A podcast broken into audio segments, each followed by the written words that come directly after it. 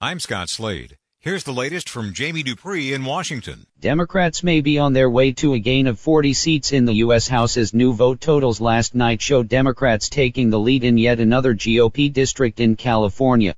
Democrat T.J. Cox now leads Republican David Valadao by 438 votes, erasing what had been a 447 vote lead for the GOP.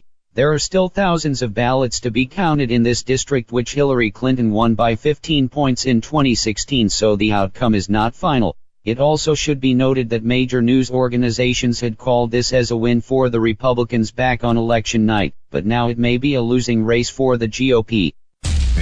Dupree 2.0. The Office of the Special Counsel has told a federal judge that former Trump campaign manager Paul Manafort had lied to investigators, even after agreeing to cooperate in the investigation into Russian interference in the 2016 elections. In a three-page court filing Robert Mueller's office did not give any details but said that Manafort had quote committed federal crimes by lying on a variety of subjects. In the same court documents lawyers for Manafort denied the allegations from Mueller's office. What it means is that Manafort will be sentenced soon but it's unclear what information he will offer about the Russia investigation. Jamie Dupree 2.0. The decision by General Motors to cut auto production jobs in Ohio and Michigan certainly has a political angle to it as President Trump has repeatedly promised that those jobs would be coming back under his administration.